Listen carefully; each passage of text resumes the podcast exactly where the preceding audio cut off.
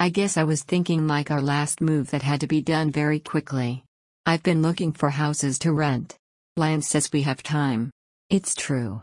We need to pack, but then we're in the catch 22 if we can't pack until we have a place to go. We also had the camper last time. We were able to park that in the backyard and sleep in it for a night or two before the movers brought our stuff. That's not an option now? Oh well. We'll figure it out. Now that the car is sort of taken care of and the house hunting isn't in panic mode, maybe we can get back to normal around here. Lion brought out the edX the other night but we didn't use it. I don't remember if he was snoozing a lot or if I was achy. Sometime this weekend we need to use boner juice and the spanking bench. It's been far too long for both.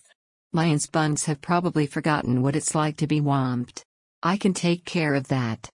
What we need to do more of is being close. Lion will say I'm on my iPad too much. I'll say he's always snoozing. Both are true. We both need to make an effort to be more connected. I don't mean just sex, but that's part of it. It's been a long time since he had an orgasm every night. I'm not saying he should. I don't think he could. But he needs orgasms more often. I bet he'll agree with that. And he needs more spanking. He'll agree with that here and all the way up until I drag out the spanking bench. Then he'll be sorry he ever taught me how to spank. By the next day, he'll be nostalgic about the last one and looking forward to the next one. Until that bench comes out,